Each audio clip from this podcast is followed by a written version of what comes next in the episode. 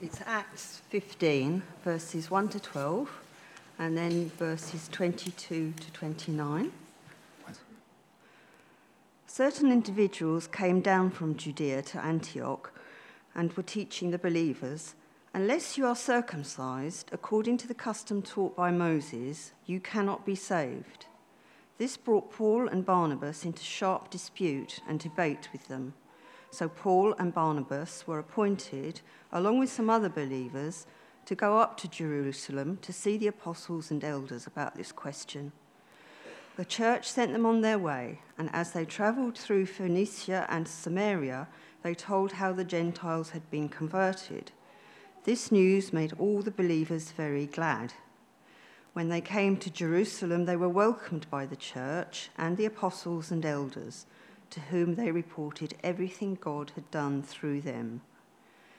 Then some of the believers who belonged to the party of the Pharisees stood up and said, The Gentiles must be circumcised and required to keep the law of Moses.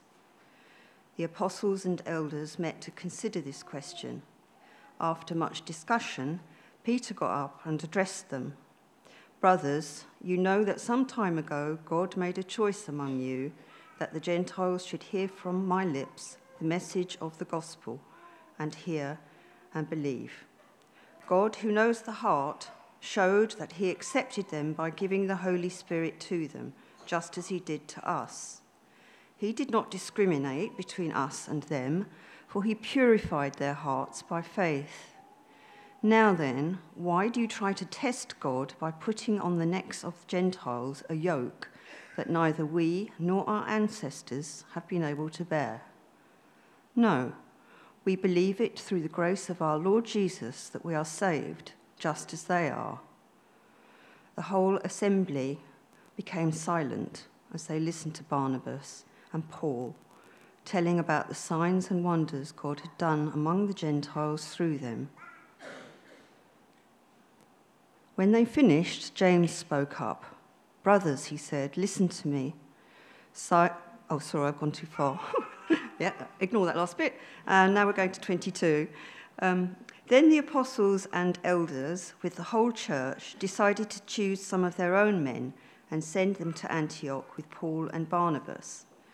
They chose Judas, called Barsabas, and Silas, who were leaders among the believers. With them, they sent the following letter the apostles and elders, your brothers, to the Gentile believers in Antioch, Syria, and Cilicia. Greetings. We have heard that some went out from us without our authorization and disturbed you, troubling your minds by what they said. So we all agreed to choose some men and send them to you with our dear friends Barnabas and Paul, men who have risked their lives for the name of our Lord Jesus Christ. Therefore, we are sending Judas and Silas to confirm by word of mouth what we are writing. It seemed good to the Holy Spirit and to us not to burn, burden you with anything beyond the following requirements.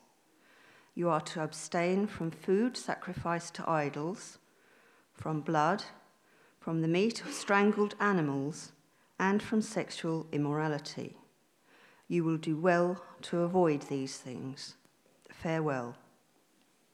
This is the word of the Lord.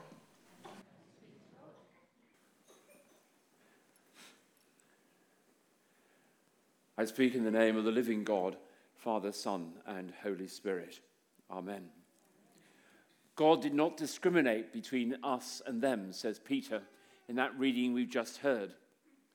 Well, first of all, it's a delight to be here this morning, um, to be here from um, 8.45 through Lighthouse and now here. And actually, in the most rare moment in my life, I've actually been able to go and join young people in their worship.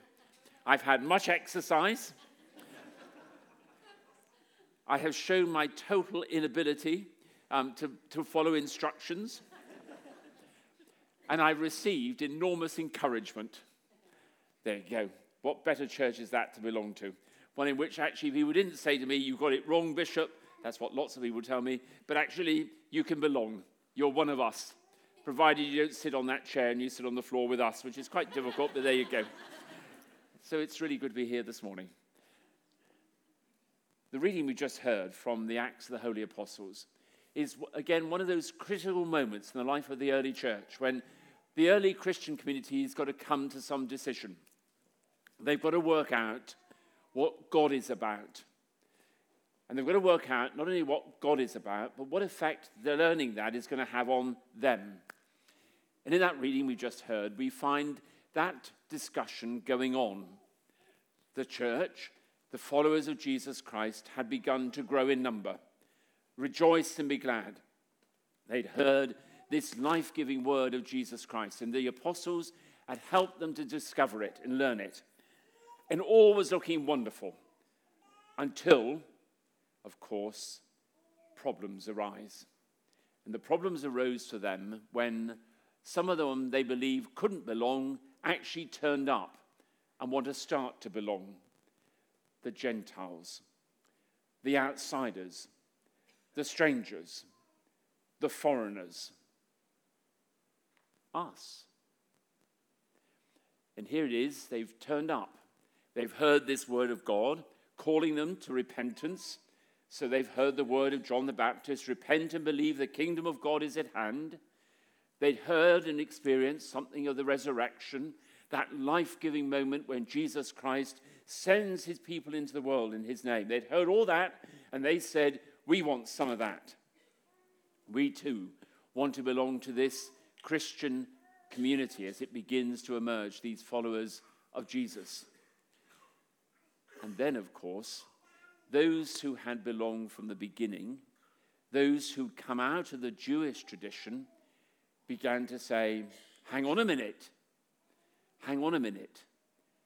We actually have decided who belongs already, and that's those who've accepted, in their sense, the circumcision which God had given to Abraham, that sign that God had given that they were his chosen people, called by him and sent by him. They belonged. And anybody else, just tough, really. It's hard luck. Well, they wouldn't have said that, but they might have thought it. But actually, there's no room here for you. And so we find this discussion beginning. And the apostles have got to grapple with what God is about. And what being discovering what God is about, what effect that's going to have on them. And what they discover God is about is inclusion. God invites every human being to belong to this community, his people. He invites them all. So we hear Peter saying, God does not, did not discriminate between us and them. In our human lives, we all know the power of discrimination today. We see it all around us. Every single day, we see discrimination going forward. The discrimination between those who belong and those who don't, between, if you like, the them and the us that exists in our world. And we see it being lived out in many different ways, in many different characteristics. We've seen discrimination in colour. We've seen it very vividly. We're seeing it at the moment happening in Zimbabwe still actually the discrimination about the ruling party as to who's going to cling hold to power and who are without power.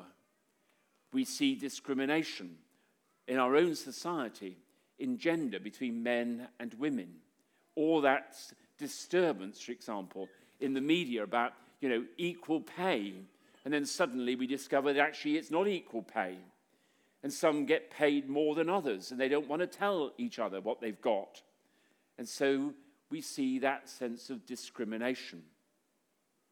We see discrimination, sometimes and most sadly, between those who have family or relationships and those who don't. One of the challenges for us as the Christian community is the very words we use, particularly around that word of family. Because we all have a picture in mind. If I say family to you, I imagine you have a certain picture in mind or certain pictures of welcome, of encouragement, of love, of fun and joy. You know, even when it's hard and you're grappling with it, it's still worth clinging hold to family. And yet, there are many people in our society for whom the word family is an unimaginably abusive word. So, being invited to belong to a family for them can mean a fear of what's going to happen. Last Thursday, um, I confirmed in one of our communities. I confirm on average twice a week, sometimes more across the year, 60 or 70 times. It's a huge privilege. One of the parts of my life as a bishop that I find the most life giving of anything I'm invited to do. Because I stand in front of somebody and say, Do you turn to Jesus Christ? And I've been privileged before I reach that point to have listened into something of their stories and heard what's gone on. Well, last Thursday, um, one young man stood in front of me, um, and before I said to him, Do you turn to Christ? he looked to me and said, Can I tell you my story, Bishop? I want you to hear it. So I said, Of course you can. So he began his story. It was a story of the wreckage of the whole of his human life. He'd been abandoned as a child, so had no experience of parental love whatsoever. He'd been through a series of um, homes and fostering, in one of which, only one of which he was able to tell me, he had been abused, physically abused, by the people to whom he had been entrusted. He went on to tell the wreckage of his life. It had gone on. He discovered that in this life, the only way to survive is to be canny. In other words, to work it out, how, it's going to, how you survive in this life. And he said he'd become very clever at it. Not clever enough because the legal system in this country found him out. And he'd spent quite a lot of his life in prison, one place after the other. And in those prisons, he'd learned some more tricks of the trade. He'd learnt of how to gain power, what you could trade in prison. And unashamedly, he told the story of trading drugs in prison and saying this gave him power and authority. You can imagine at this stage that the congregation's looking pretty um, shell shocked, let alone the bishop who's standing there. Because I haven't yet asked him, Do you turn to Christ? He's still telling the story at great length. And then he said, Something happened. Something happened. He'd come out of prison, he'd gone on the streets, was homeless, and nobody seemed to care. He was sleeping on the streets of one of our communities. Last Christmas, he said, on a day before Christmas, somebody stopped and said, Who are you? And he said, It was the first time in his life he'd ever known anybody interested enough to ask him who he was. And he said, I'm John. And that person sat down on the street with him and listened to his story. It would have been easy, in human terms, to have entered into discrimination. Here is this dirty, he said he was physically dirty, heavily tattooed person, every part of his body Mercifully, he didn't show me all of it. but all I could see was covered in tattoos. And he was begging on the street. And the person said, Who are you? I'm John, he said. And that was the beginning of his discovery that God did not discriminate. Thank God the person who sat down with him on the road, on the street, was a disciple of Jesus Christ. And that person was in the congregation. Um, didn't say anything, but was in the congregation. And patiently and quietly and sensitively, over the months, had drawn John into the life of the Christian community. To the point where he came to say, when I said to him, Do you turn to Christ? He looked me absolutely eyeball to eyeball and said, I turned to Christ. And then he went on, because he was that sort of person.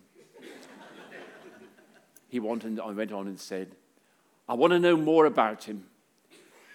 And then he said, and do you know, he said, I've always wanted to meet you, pointing at me. I've always wanted to meet you, he said. I want to know why you wear those funny clothes. So I said to him, Well, why are you wearing your funny clothes? And so we, we had this conversation in the, the midst of the confirmation service. And then I had the most extraordinary privilege which comes to me as bishop. You will all know that at the point of confirmation, I place my hands on the person's head and say, God has called you by your name and made you his own. Confirm, O Lord, your servant John with your Holy Spirit. And usually, at that stage, the person says, Amen. John didn't. I'd gone through it. John, God has called you by your name and made you his own. Confirm, O Lord, your servant John with your Holy Spirit. And he went, Yes! And the confirmation continued. Why do I tell John's story? Well, it is about how do we know the mind of God? How can any of us know the mind of God? It's an unimaginable um, thought. Paul will say in one of his great writings God has given us his mind, given us the mind of Jesus Christ. And you, he says, you are to grow as those who have the mind of Jesus Christ within you. God, says Peter, does not did not discriminate between us and them. So here's the Christian community, 2,000 years ago, a bit less than that, having to grapple with this question, which has confronted the church the Christian community in every generation since who has the right to belong? And how are those who already belong going to treat them? It is the reason, for example, why Luther, whose 500th anniversary we've been commemorating recently, why Luther was such a powerful irritant to the Christian community of his day. The Christian community wasn't doing anything wrong in one sense. It was trying to be faithful. It was living out its life together. And here comes this quiet, unassuming, ordinary monk called Luther. And he pitches his great statements. And they are statements that capture the same question Who can belong and on what terms? For Luther, his judgment was that the church of his day had turned in on itself, turned in on itself, and actually chosen to live for itself alone. Others were welcome to join, provided they paid their money and joined in and kept the rules. That was okay.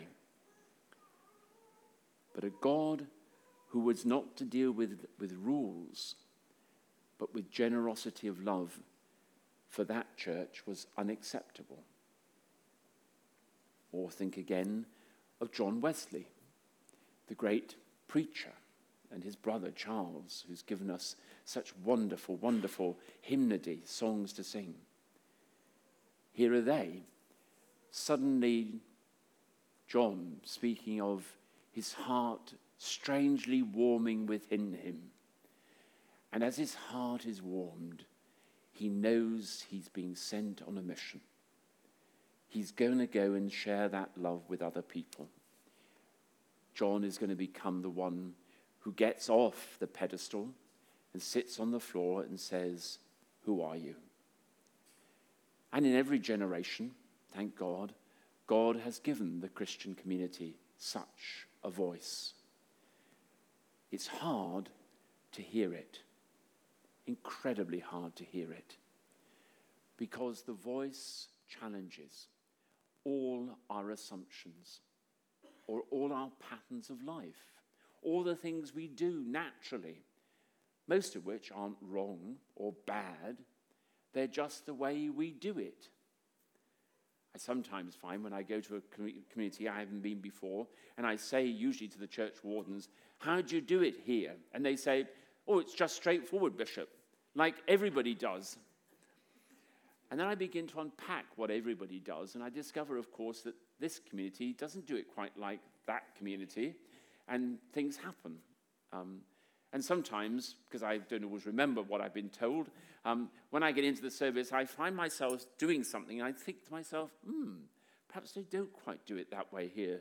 You know, you can see people are beginning to get a bit uncomfortable.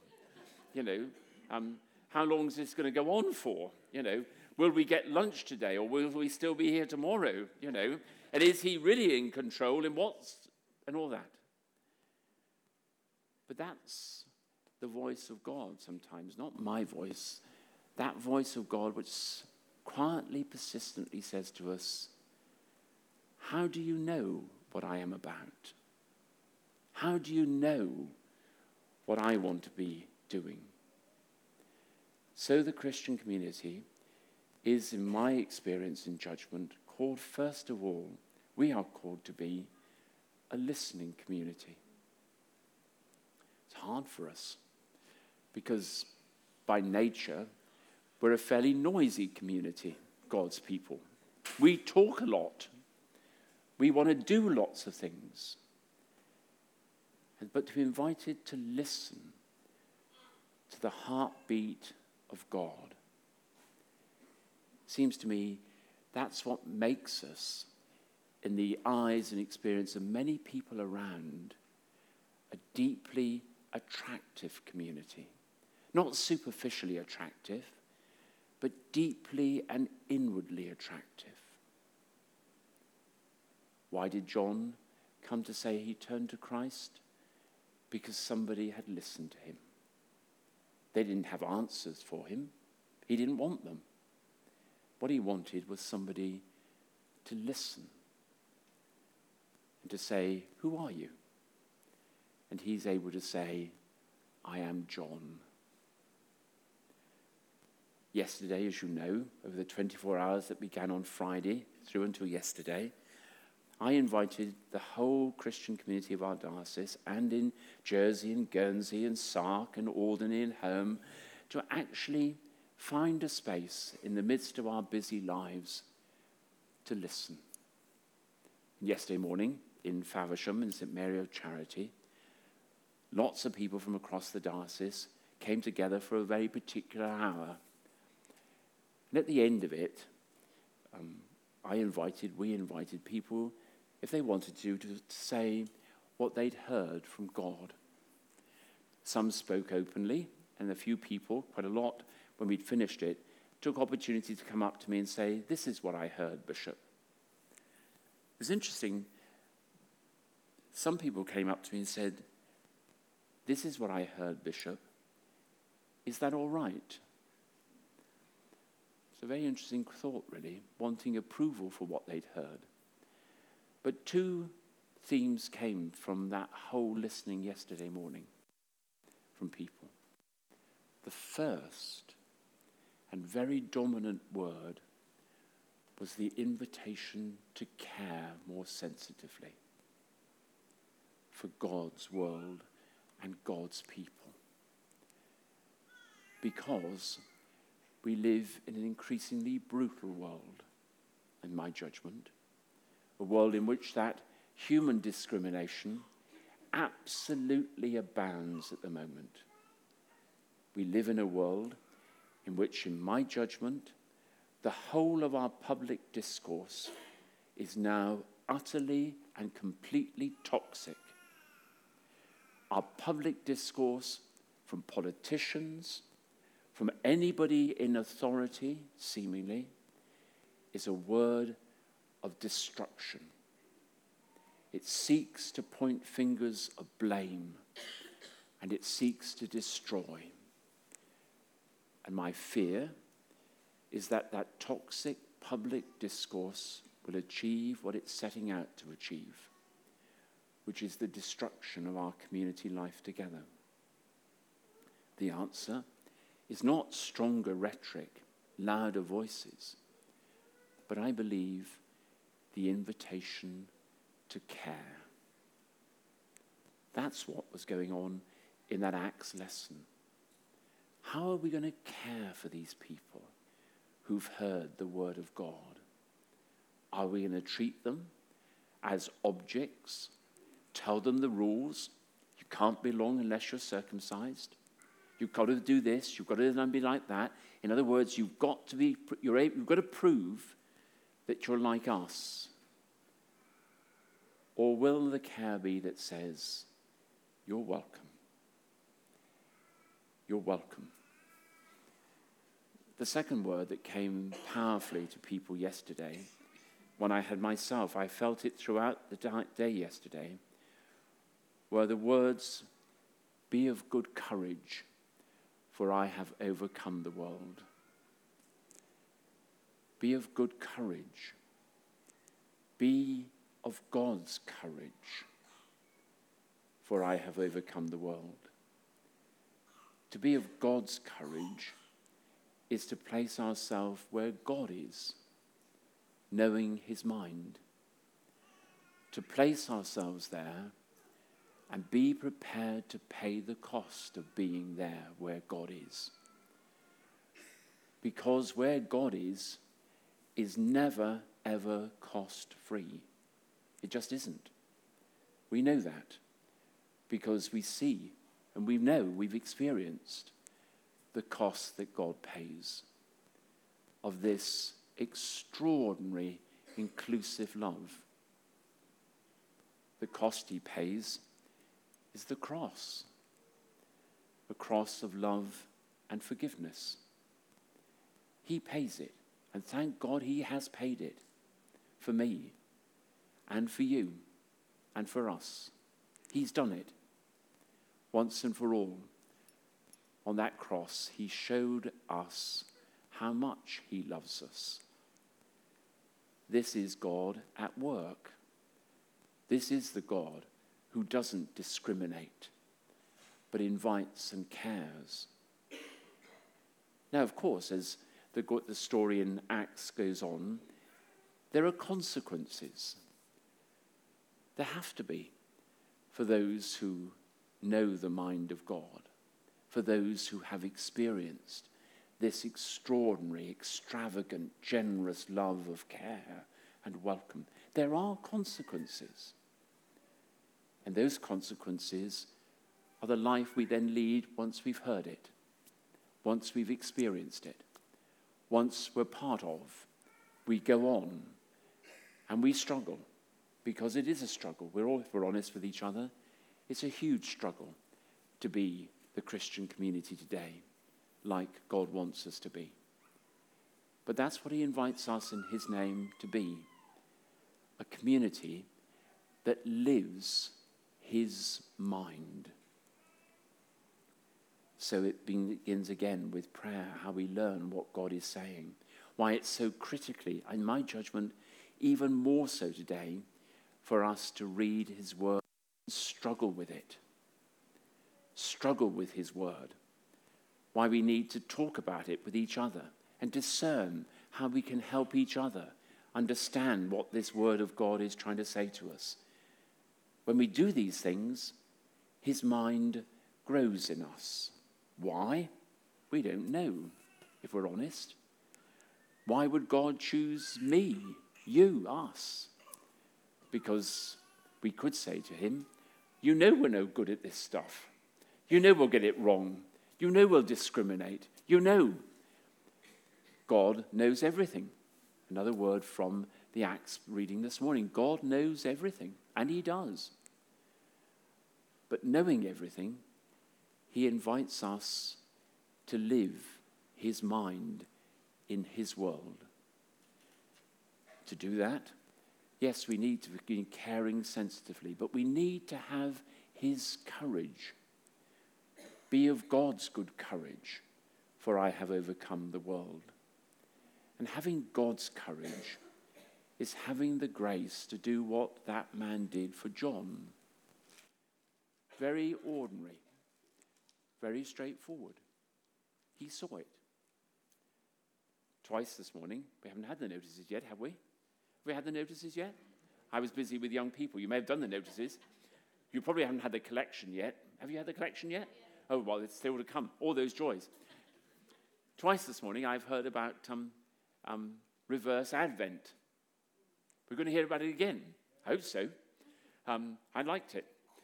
Reverse Advent. I won't steal the thunder. But it was an opportunity, an invitation to actually, if you like, not only speak words, but live them. Which is why we need each other to help us. None of us can do this on our own. We need each other. And so, in the Acts of the Holy Apostles reading this morning, the Christian community is struggling. And into their struggle is spoken God's word I do not discriminate. I love. I welcome. And I forgive. But then they have to learn the next stage, which is there are some, if you like, the consequences. You are to abstain from eating the meat given to idols. In other words, you can't have your cake and eat it. You can't live in both camps. You have to choose. Are you for Jesus Christ or are you not? And if you're with him, here's life. If you're not with him, here's death. But don't sit in the middle thinking you have a bit of both. So those Gentiles who'd been brought up and experienced idol worship, I could preach forever on idols today. There are legions of them. But actually, you have to put idols on one side if you are a follower of Jesus Christ. You are not to indulge, he says, in sexual immorality. And we see much of that around at the moment the sexualization of many of our young people. We see it in the way in which human beings are literally traded one for another. The most shameful, shameful experience I've had over the past three years has been going to Calais, and many of you know I go to Calais quite often to join those people who are seeking for a new life, to go there and to talk with young people who are being sexually traded into this country. They are being sold into slavery with the promise of new life. I think of David, 15 year old boy who'd spent the year or so before I met him on a most unima- unimaginable journey from his own homeland. He talked to me, he spoke extraordinarily good English um, he spoke to me about witnessing the murder of his parents and his family. And he then told the story of journeying across Europe in search of a new life. He talked about the people he'd met on the road, some of whom had abused him. And he said, because he seemed a very pretty boy, attractive young man to some, so they abused him. Some, he said, spat on him because they didn't want him. He'd arrived in the jungle, as it was called. And somebody from this country, and he knew it was from this country, the place of his dreams, had said to him, Here's everything. Here's money. Here's a life. All you have to do is come with me. The only thing that stood between David and further abuse was a young Christian a young Christian who said to David, I'll stay with you. Don't go there. And thank God he didn't. But there are many like him who are being traded into this country, this country about which we speak, and sold into sexual slavery. So Paul, Peter can say in that story, the Christian community is to have nothing to do with this. The abuse, sexualization, and life which may have characterized your life before, but is not to be the character of the Christian community.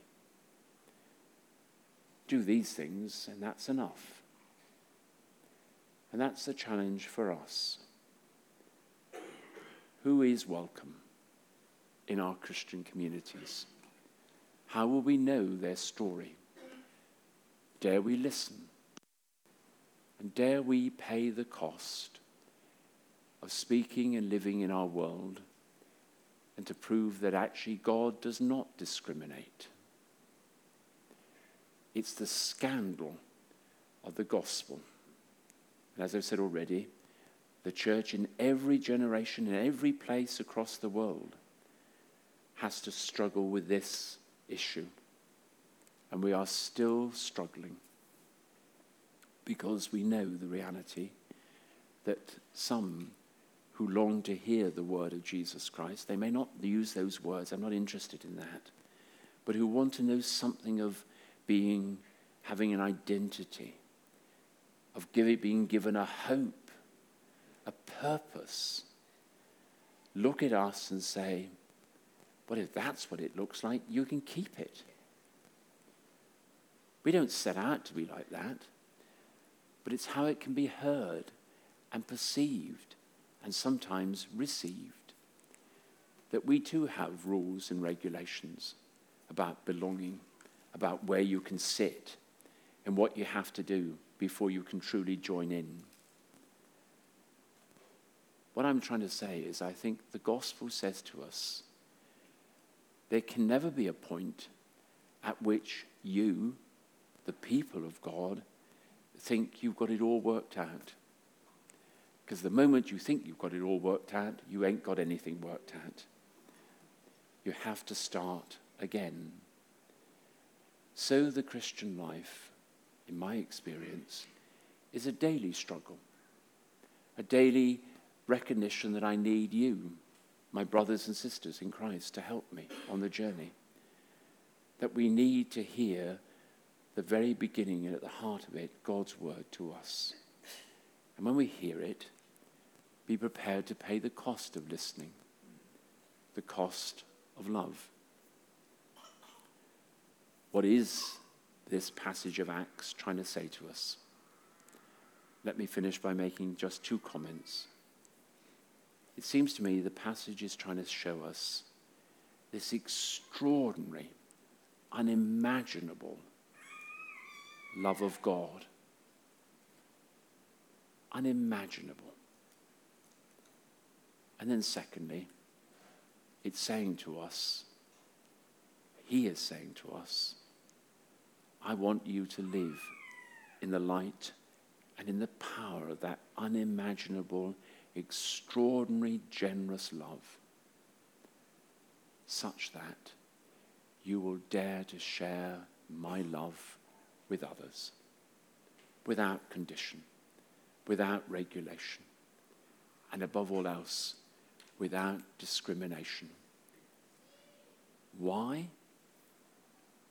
Because they are my people. And you are my people. And I made you to be my people. God, says Peter, does not, did not discriminate between you between us and them, you and me. God knows everything. And you and I, you and I, are the consequence of God not making, not acting in discrimination. Because if He did, I don't think any of us would be here this morning. Really? We'd be outside. We may want to come in, but we'd be outside. We're only here this morning because God did not discriminate against us, but made judgment for us. That he loves us, and he loves us so much, he will die for us. And he loves us so much, he will ask us to share his love with others. I think that's enough.